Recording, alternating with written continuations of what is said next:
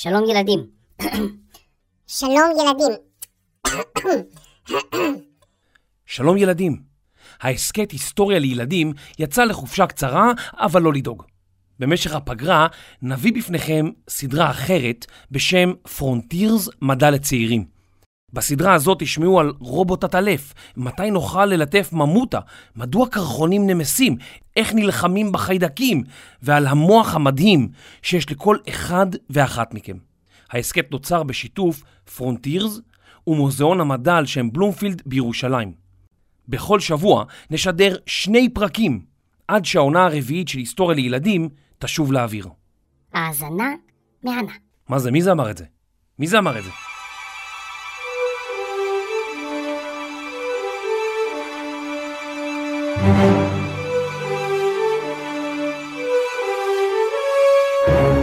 פרונטירס, מדע לצעירים, עם יובל מלכי. התמרה חושית. אם היו מאפשרים לכם לקבל כוח על אחד, במה הייתם בוחרים? לעוף בשמיים כמו פיטר פן? לראות מבלי להיראות כמו דני דין? או אולי בכלל לשגר את עצמכם כמו במסע בין כוכבים? תרשו לנו היום להציע לכם כוח על אחר ומיוחד, שאולי טרם שמעתם עליו. כוח שמאפשר לכם תמיד לדעת מה נמצא מולכם וסביבכם, מבלי לראות אותו כלל. כמעט כמו לראות בחושך. נשמע לכם מעניין? חכו, כי זה לא הסוף. החלק המעניין יותר בכוח העל הזה, הוא שלהבדיל מכוחות אחרים, זהו אינו מדע בדיוני, אלא כוח על אמיתי לחלוטין שקיים לכל אחד מאיתנו במוח. לכוח הזה קוראים התמרה חושית.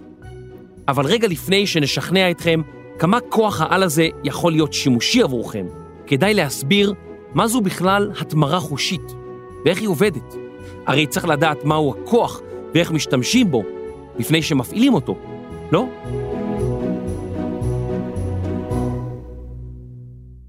התמרה בעברית היא תהליך שינוי, מעבר ממצב אחד לשני או מצורה אחת לשנייה. התמרה חושית היא השימוש בחוש אחד, למשל חוש השמיעה או המישוש, כדי להעביר לנו מידע שבדרך כלל מועבר לנו על ידי חוש אחר, למשל חוש הראייה. תסתכלו על תמונה מסוימת במחשב או בטלפון שלכם או של ההורים. אולי יש לכם תמונה מהטיול המשפחתי האחרון, ממסיבת סוף השנה עם הכיתה, מהתחפושת שלכם בפורים. אם תעשו זום על התמונה, תוכלו לראות שהיא מורכבת מאלפי חלקיקים צבעוניים קטנים המכונים פיקסלים, שיחד מרכיבים את התמונה השלמה. פיקסל הוא למעשה נקודה אחת קטנה מאוד בתמונה.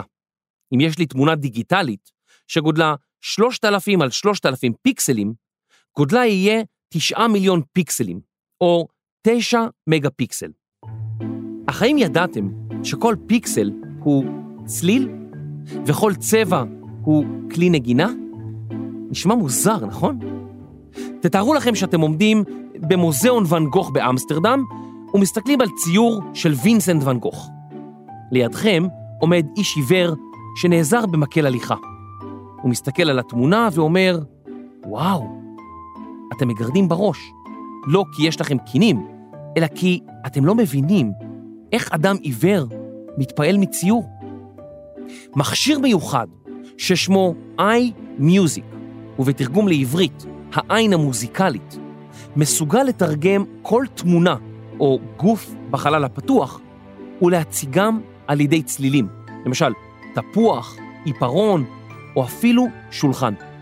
המכשיר נראה ממש כמו כל זוג משקפי שמש רגילות, רק שהפעם מותקנת בו מצלמה מיוחדת, המסוגלת לתרגם לצלילים כל גוף שהיא קולטת מבעד לעדשה. לאחר מכן, הצלילים מועברים ישירות לאוזנייה, המחוברת לאוזנו של המשתמש במכשיר. אבל איך נבין מה מסמל כל צליל, ואיך נדע לחבר אוסף צלילים גדול לכדי תמונה שלמה? אז ככה זה עובד. כל פיקסל שמופיע בעוצמה נמוכה מיוצג על ידי תו מוזיקלי חלש. ופיקסל חזק מיוצג על ידי תו מוזיקלי חזק. בנוסף, כל צבע בגוף שמולכם ינוגן על ידי כלי נגינה אחר. נכון להיום, ישנם שישה צבעים, סך הכל, שניתן לתרגם לקולות הכלים השונים. לבן נשמע כקול מקהלה. כחול כתרועת החצוצרה. אדום כצלילי סינתסייזר. ירוק נשמע כאורגן. צהוב כפריטות על מיתרים. ואילו שחור, הוא מיוצג על ידי שקט. כן, גם סוג של סאונד. כך לדוגמה, אם למשל תנסו לתרגם לצלילים תמונה של חיית המחמד שלכם, לצורך העניין חתול לבן בעל עיניים ירוקות, מכשיר העין המוזיקלית ינגן אוסף צלילים על פי הפיקסלים שבתמונה משמאל לימין. כיוון שהחתול לבן, רוב הקולות יהיו של המקהלה, ובין לבין תשמעו נגיעות חצוצרה המייצגות את העיניים הירוקות. לאחר מספר אימונים, המוח שלכם כבר ידע לתרגם את אוסף הצלילים הזה ישירות לתמונה שבחרתם גם מבלי לראות אותה. המוח שלכם יראה את התמונה מבלי שבאמת ראיתם אותה. מגניב, לא? בואו תנסו בעצמכם. דמיינו מסך שחור, כמו מסך מחשב כבוי, ועליו קו ארוך ואופקי בצבע לבן בחלק העליון. כעת, בואו נשמע אותו. עכשיו, מה יקרה אם ניקח את אותו הקו בדיוק ונמקם אותו נמוך יותר? ועכשיו, נמוך יותר. אתם מצליחים לדמיין איך הקו זז מטה ומטה ככל שהצליל יורד ויורד? בואו נהפוך את זה למורכב יותר. כעת תדמיינו קו שיורד באלכסון במדרגות, מלמעלה למטה. בצורה הזאת כבר אפשר לצייר גופים שלמים. כך לדוגמה, נוכל לצייר גבעה.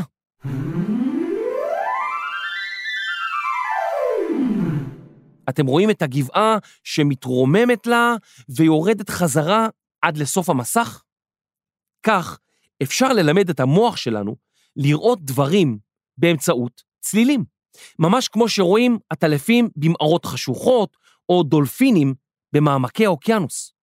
ותזכרו, אלו דוגמאות פשוטות, עוד לפני שהשתמשנו בצבעים שונים ובעוצמות משתנות.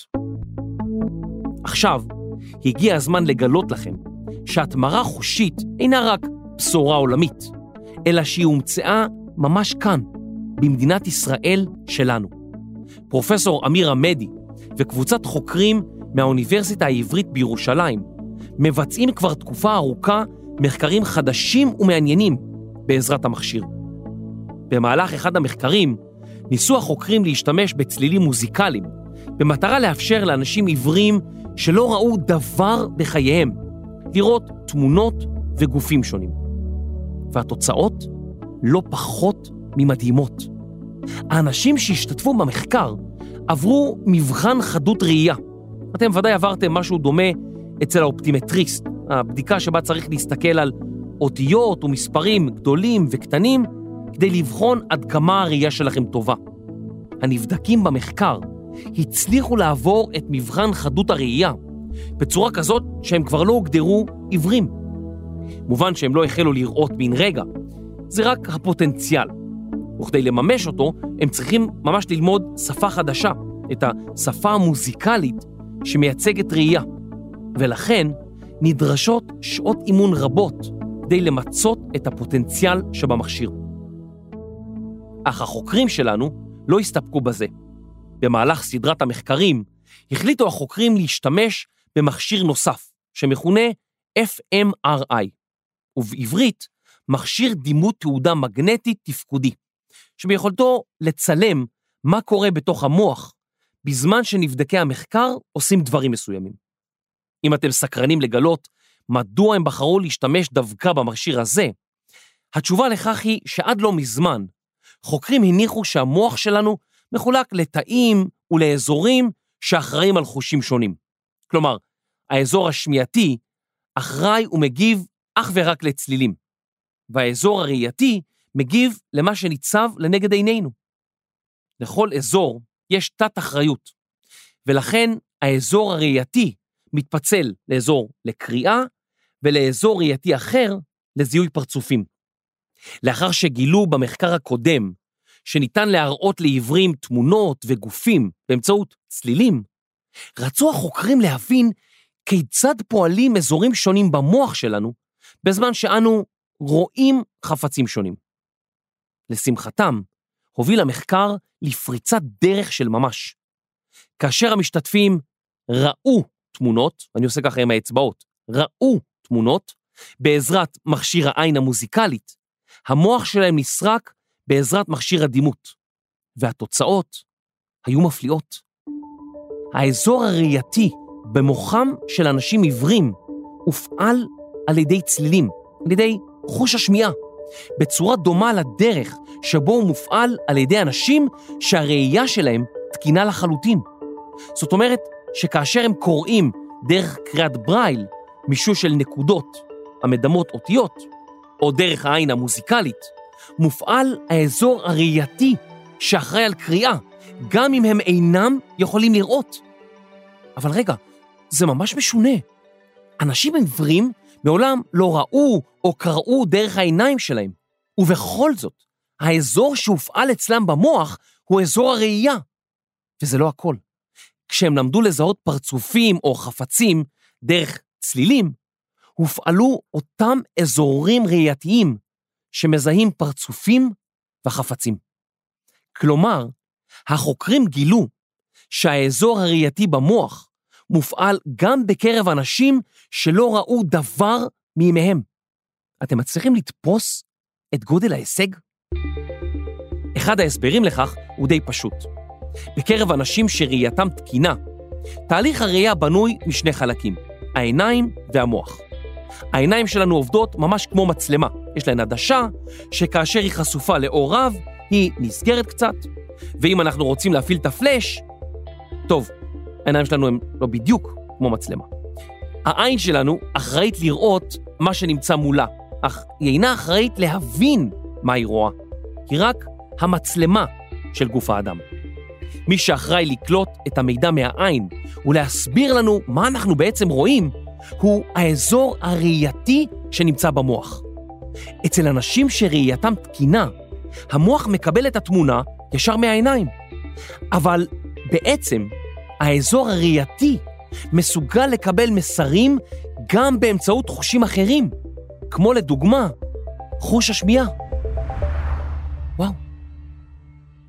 לכן, הרוב המוחלט של העיוורים סובל אך ורק מבעיה בעיניים, בעוד שהאזור הראייתי במוח שלהם מתפקד היטב, מסוגל לקבל מידע ולהקלו, בדיוק כמו כולם. כעת, בזכות העין המוזיקלית, ניתן יהיה לשגר תמונות ישירות אל מוחם של העיוורים, וכך לעקוף את המגבלה התמונה בעיניהם. אך החוקרים שלנו לא הפסיקו את עבודתם כאן. לאחר שהם הוכיחו כי עיוורים מסוגלים לראות תמונות פשוטות באמצעות צלילים, הם רצו להבין האם אימונים במכשיר העין המוזיקלית ישפרו עוד יותר את יכולת הראייה של המשתתפים. התשובה היא כן.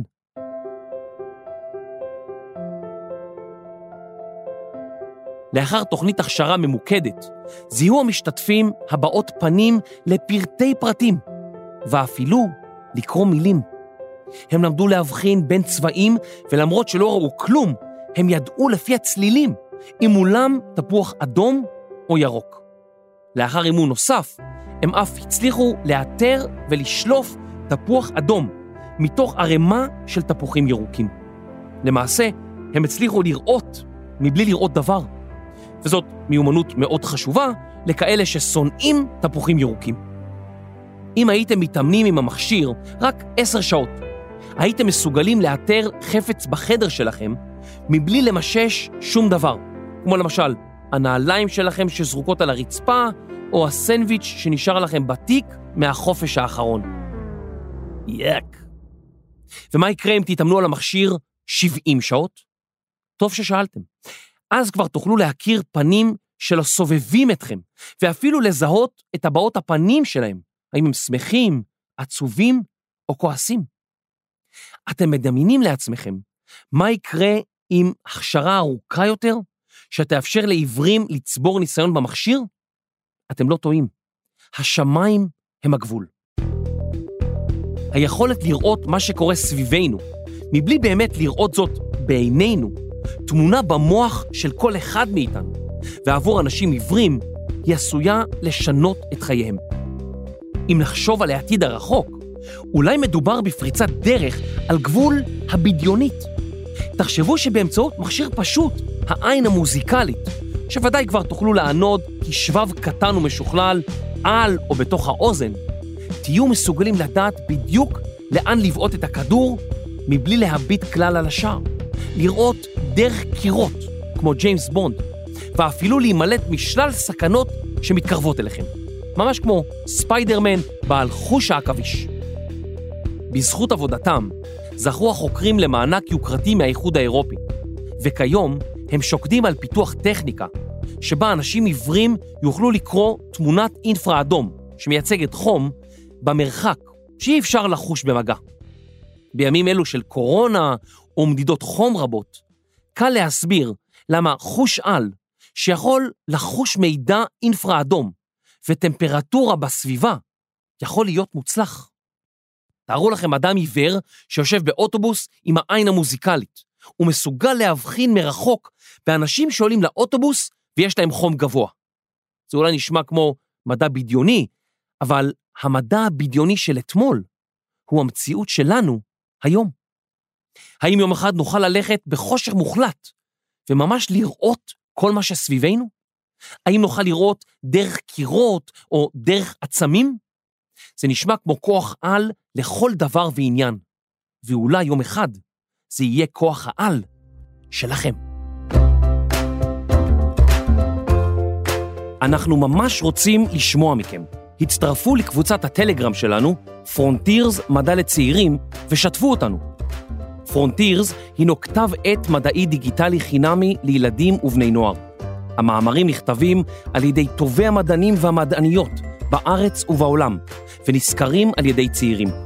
כתב העת יוצא לאור בישראל על ידי מוזיאון המדע על שם בלומפילד בירושלים, ובניהולו המדעי של פרופסור עידן שגב מהאוניברסיטה העברית. תודה לכותבי המחקר, פרופסור אמיר עמדי ואחרים. עריכת המאמר לשידור, מיכאל אוריה. עריכת לשון, דינה בר מנחם. מיקס, אפקטים וניהול מוזיקלי, אסף רפפורט. מפיק ראשי, רני שחר.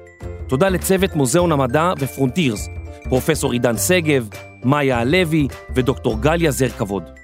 הפרק הוקלט באולפני סוף הסטודיו. אני יובל מלכי. נתראה בפרק הבא. ילדים והורים יקרים, אם אתם אוהבים את ההסכת היסטוריה לילדים, נשמח שתדרגו אותנו בכל אפליקציות הפודקאסטים. זה מאוד יעזור לנו. אם אתם רוצים לדבר איתנו, היכנסו לקבוצת הטלגרם היסטוריה לילדים, רשמו לנו מה חשבתם והציעו לנו רעיונות לפרקים חדשים. תודה רבה.